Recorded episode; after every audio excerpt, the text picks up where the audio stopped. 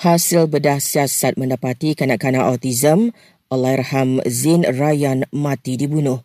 Pengarah Jabatan Siasatan Jenayah Bukit Aman, Datuk Si Muhammad Syuhaili berkata, rumusan juga dibuat berdasarkan lokasi mayat mangsa ditemui.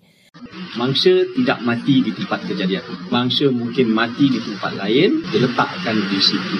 Kita menjumpai defensive wood. Ada defensive wood. Saya rasa kemungkinan besar seperti mana konsisten dengan apa yang disebut oleh Ketua Polis Negeri Selangor, strangulation. Terdahulu kematian kanak-kanak itu diklasifikasikan sebagai mati mengejut selepas mayatnya ditemui dekat kawasan rumahnya di Damansara semalam setelah hilang sejak selasa.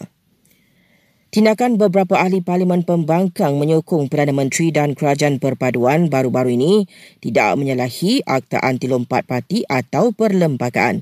Jelas Menteri Undang-Undang dan Reformasi Institusi Datuk Si Azalina Othman Said, ahli Parlimen Terbabit hanya menyatakan sokongan tanpa melompat atau keluar parti.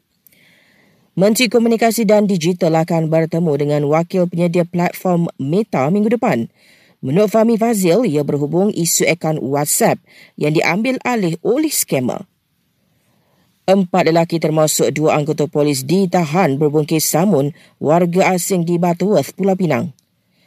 Hampir 1,500 mangsa banjir di Kelantan masih ditempatkan di PPS dan PBB memaklumkan krisis kemanusiaan di Gaza semakin memuncak. Dianggarkan 1.9 juta atau 80% penduduk di wilayah Palestin itu terpaksa meninggalkan kediaman sejak serangan Israel dua bulan lalu.